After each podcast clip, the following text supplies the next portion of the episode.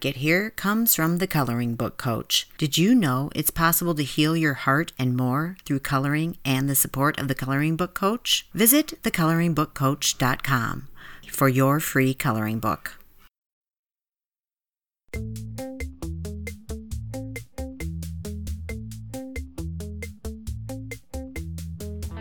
What does the IRS, a traveling petting zoo, and an old fashioned popcorn machine have in common? Really? Not a hell of a lot, unless you're Carrie in the spring of 1990. In her first story, she's in what she thinks is big trouble with the IRS, and she's trying to figure that all out when she has a dream, a literal dream, and a strange dream about finding desks in the woods and a strange set of numbers. It's kooky enough that she remembers it when she wakes up and takes some action. In our second story, Carrie has another dream, just one night after the first dream. This dream just seems like one of those entertaining but normal nighttime dreams with some fun plot twists and a crazy cast of characters. And she doesn't really give it much thought until what happens later that same day. There's really no explanation for what happens to Carrie in our third story. Not much time has passed since the entertaining dream, and now Carrie has a premonition while cleaning the popcorn machine at the bar she works at. Why? We don't know. But it was accurate and significant, especially for fans of the 70s and 80s TV show Alice. I do want to mention here that if you haven't listened yet to episode 2, you might want to do that so you can meet all the sisters. This stuff comes naturally to, well, pretty much all of us. Also, stay tuned after Carrie's stories for a quick and funny story from our first call in listener, Tammy, who has her very own How in the Hell Did I Get Here story to share. Did you know that we have a call in line for you to leave us your How in the Hell Did I Get Here moments? You could be featured on an upcoming show. Call us and leave a short story, three minutes or less, at 323 488 3303. That's 323 488 3303. We can't wait to hear from you. This is Kim A. Floden, and you're listening to How in the Hell Did I Get Here? Quick note today's episode includes swear words.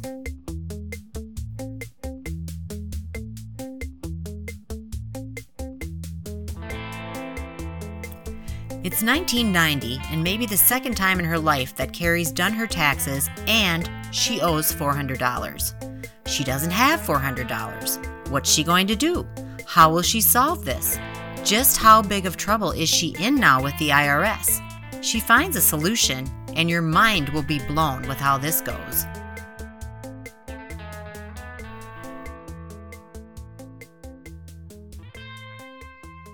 So you're in trouble with the IRS. Yes. You th- you think you're gonna like go to IRS hell in a handbasket because mm-hmm, you owe four hundred dollars. So you send them a mm-hmm. letter and trying to alleviate all this and the forms Mhm. that say I'm going to pay later or whatever. You probably were just filing. I didn't. I no. I just sent them the you know my tax forms along with the letter saying I you know I owe you four hundred dollars. I do not have four hundred dollars. Right. Please have mercy on me. Tell me what I'm what I have to do. You know. I mean, really. I mean, it, that's the kind of letter you write the IRS. You Yes. know. You don't go listen, you fuckers. You know? No, they don't like that. I don't think Yeah. they take kindly to those kind of that kind of talk. right. So absolutely terrified. I go to bed that night. I have a dream that I won the daily three, which is five hundred dollars. Right. I can remember the dream to this day because it was so weird. In the dream, I had this ticket and the numbers were 855 and I'm wandering through a forest with it trying to find the place where you cash tickets in cuz I know it's a winning ticket, but I can't Wow. find the place and I'm wandering through the woods trying to find the place where you cash the ticket. And in the dream, I finally did find the place in the woods, a little a desk in the woods, which is reminiscent of a Monty Python sketch. So I yes, it does sound like that. So there is a Monty Like- Python. And there was a hobbit taking paying out the lottery. there is a where an employment agency is in the woods or something. So yeah, in, in the woods, I got my five hundred dollars, and that's all. That was the dream. So the next day, I'm like, this dream is so vivid. The numbers are eight five five. So I figured, you know, what the hell? I'll go, I'll buy a ticket. And unfortunately, now at that time, I am so broke that I could come up with a dollar for a ticket. I couldn't come up with two dollars or three dollars. So I bought the ticket and didn't think anything more of it. You know, just this is stupid. But I did occasionally buy a daily three ticket because I had a friend who worked at the bar with me. He was the swamper who came in to do the cleaning at night, who would basically hang around until we closed. He'd, he'd show up at like four in the afternoon and drink beer. And his name was David R. He looked like Billy Barty. he wasn't a midget person, pardon me, a little person, but he looked like Billy Barty. And um, every night he would say to me when I would get done working, he'd come, honey, did you buy your daily three? You know, and most of the time he'd be like, no, I didn't buy one, Dave. I can't afford it. I'm not spending money on lottery tickets. This night he comes up to me, I'm sitting in the bar, and he comes, honey, did you get your daily three? I said, you know what, Dave? I said, I actually did buy one today. And I said, you know why? I said, because I had a dream last night that I had the winning numbers. And he says, Well, what were your numbers? I, I told him, I said, I dreamt uh, at 855 were the winning numbers. So I bought a ticket. I said, Did you buy any tickets? He goes, Oh, yeah, because he always bought a handful of them. And then he would go back after we all, every night we'd have our honey conversation. and then he would go call on the phone and find out the winning numbers. And this night, you know, so we talked about, I told him why I bought a ticket and blah, blah, blah. He goes back on the phone and calls the winning numbers. And he comes racing up to the bar. he's got he's got this look on his face. Like imagine Billy Barty really surprised. That's what he looks like. Oh my gosh. And he goes, honey, what did you say your numbers were? 855. I said, that's the numbers. I said, just because I dreamt them, you know, it was a dream, Dave. He goes, no, 855? I said, yeah, 855. You won, honey. No, David, come on, no, don't tease me like that. I did not win. And he's like, you won. And you know, and I'm not believing him. He goes, You said 855, right? He goes, Honey, you won. And it turned out that yes, I had one. I realized it afterwards that the reason I had the dream, because at least in my mind, I thought I really, really, really, really needed $500, like an emergency. So my brain came through. And When you have so, did you send the money to the IRS then? Yes, I did.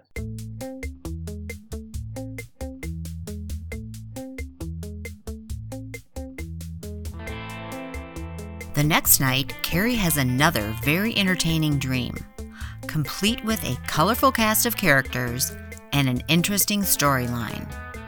It's a fun dream, and nothing about it indicates it's anything more than that.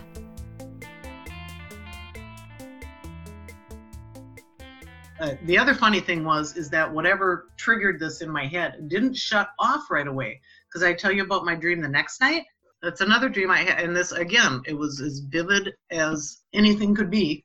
I remembered it completely and just thought I'm bananas because, you know, dreams, you just have weird crap happens in dreams, right? But the next night, my dream was well, to preface this, I lived at a high rise condo in downtown Minneapolis, which had a really nice enclosed courtyard, you know, with a pool and tanning areas, trees, grill areas, beautiful place, right? Mm-hmm. Right downtown. Yeah, it was nice. My buddy Tim was my roommate at the time. I had a dream that in this courtyard we had, a peacock was running around loose. Like running, uh, there's a peacock in our courtyard, and it was being chased by uh, like a 15 year old boy who looked to be Indian or Pakistani, speaking in a, a, different language and with and with an accent, you know, and trying to catch this peacock. It was his peacock and he was absolutely beside himself that it was loose and in our courtyard. And there were people down there, and I remember Tim was standing there watching this and laughing because that's what Tim would do. And this poor kid chasing a peacock all around our courtyard, and all these people getting freaked out or mad at him, and him trying to apologize that he had to catch this peacock. It's like, okay, and that was basically the extent of the dream, which is weird. And this is a long time ago. At that time, an Indian boy in Minneapolis was about as rare as a peacock. you know, we have the wonderful diversity that, that is there now. At this point, it's just another crazy and pretty interesting dream. Or is it? Find out after the break. Hey, it's Kim, and thanks so much for listening. And I really hope you're enjoying today's show so far. I'm just popping in to ask you a quick favor, which is to consider helping to support this podcast at Patreon. It's super easy. Just pop over to patreon.com and search for How in the Hell Did I Get Here? or hit the button on our website at howinthehellpodcast.com. What's in it for you? Well, for one thing, you're helping make a dream come true. And what's better than that? Also, we've got some great perks over there for you, including a chance to get to know myself and my sisters with a special slideshow from our lives, ad free listening, discounts up to 50% off the merch in our fun store, and free coloring books and more. Check it out today. You can choose to support us for as low as $2 a month. Carrie knows her roommate Tim will be mightily entertained by this latest dream, and he is, but not in the way she expects. Back to our story. So I'm like, oh God, I got to tell Tim about this one as soon as I see him because this is just ridiculous. It's too freaking weird for words, right? So anyway, I go to work the next night. I'm at work, you know, slinging the cocktails, and uh, Tim comes down, and I'm like, oh, I got to tell him about this dream. He comes down, he sits down, and he goes, "You are not going to believe what just happened." Oh my god. in our courtyard. Yes. What did you say? Were you like, was it a peacock? I think I did say, was it a peacock? Yeah. And he just goes, how the hell? You told me the story. And it was exactly the same as the dream. And it turned out that they had had on Nicollet Island, you know, we live right on the river. Mm-hmm. So Nicollet Island was very close to us. They'd had a petting zoo set up there that day. And one of the animals in the petting zoo was a peacock. And it had gotten loose and wound up in our courtyard. That's crazy. Tim talked to the kid, and he was from India, and it was his peacock, and that they were like a traveling petting zoo. I know. I think I do remember you told me all this, and then I was like, Carrie, go back to sleep and win the pick six, I know. the Powerball. Yeah, you were know, like- something there for a little while. I know. Yeah, if you're gonna dream about things, you know, that come true, God, do better than this. You know.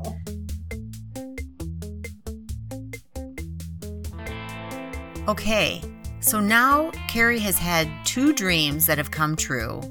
And so maybe what happens next shouldn't be surprising, really. She really does seem to be tuned in. However, she's not sleeping when she gets this next bit of startling information.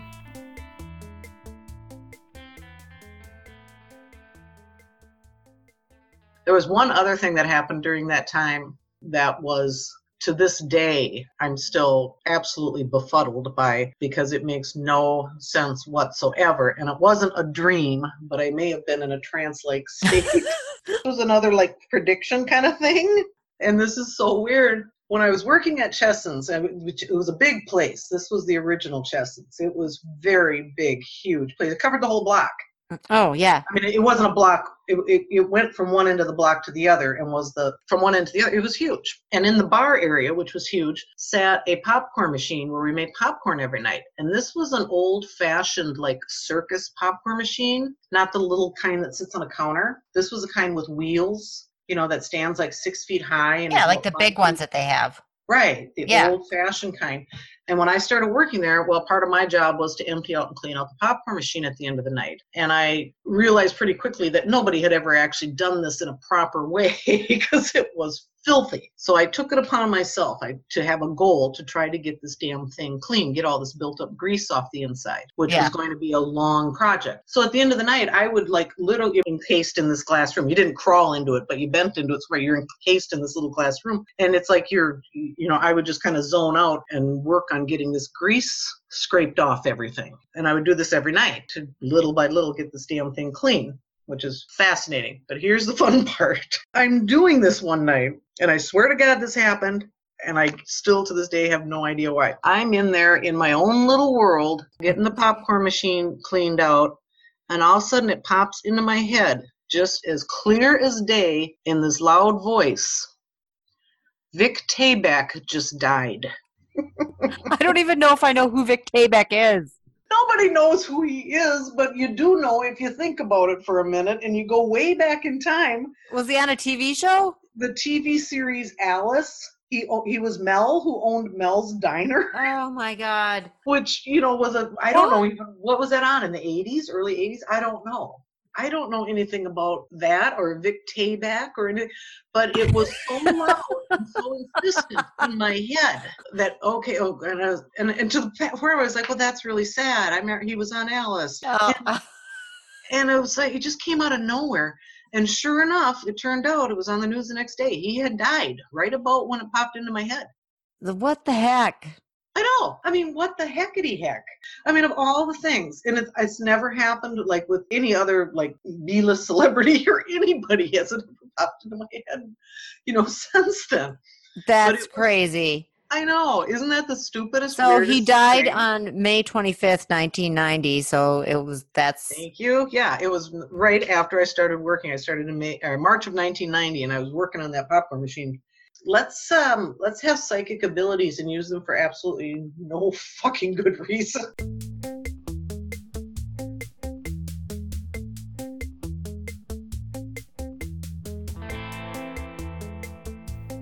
Our last story today comes from our listener Tammy, who experienced and caused a bit of confusion when she innocently shared her love for baking with a stranger.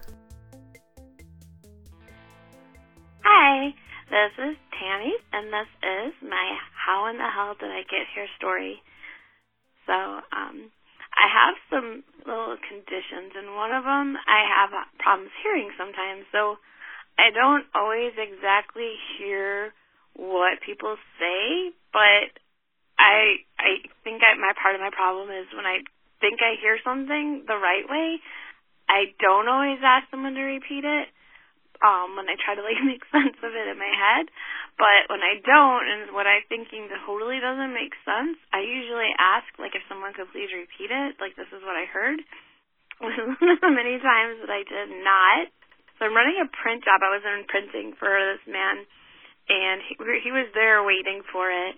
We get to talking and I thought he asked something about baking, you know, and I was like, oh, yeah, you know, I took a little break from it for a while. I had some complications and I'm just getting started back with it again. And, you know, it's really weird that you said that, you know, asked me about that. And he like is kind of looking at me like, oh, well, Lena, please go on.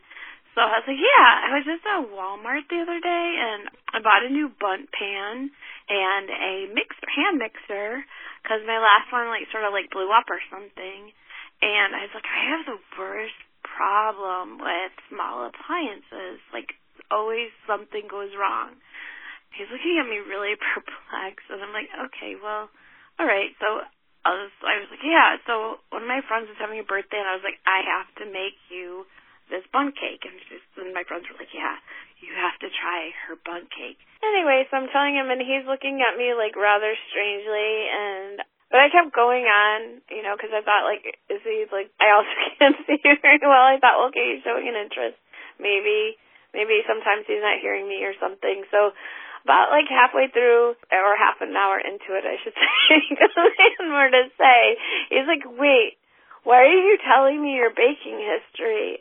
And I, I looked at him. I was like, well, I thought that you asked me about like something about baking, and he's like, no, I'm confused. I don't even remember what exactly my question was, but I just wanted to know if you wanted to go on a date with me. So anyway, I I couldn't stop laughing, and um I was laughing so hard that I would practically peed in my pants. And the guy um just left without his print job. But anyway, that's like yeah, that's yeah.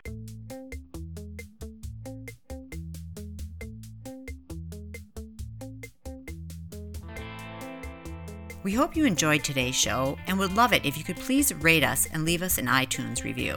Shout out here to all of you who have left reviews so far, including our most recent review from Skis Zika. We're an independent podcast, and the only way for us to get found is with your help. So thank you. Also, big thanks to Tammy, who called in and shared her dating baking story. If you have a How in the Hell Did I Get Here story and would like the chance to be featured as a call in listener, give us a call at 323 488 3303 and leave us your story.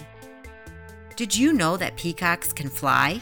Yep, which probably explains how it got into a downtown high rise courtyard.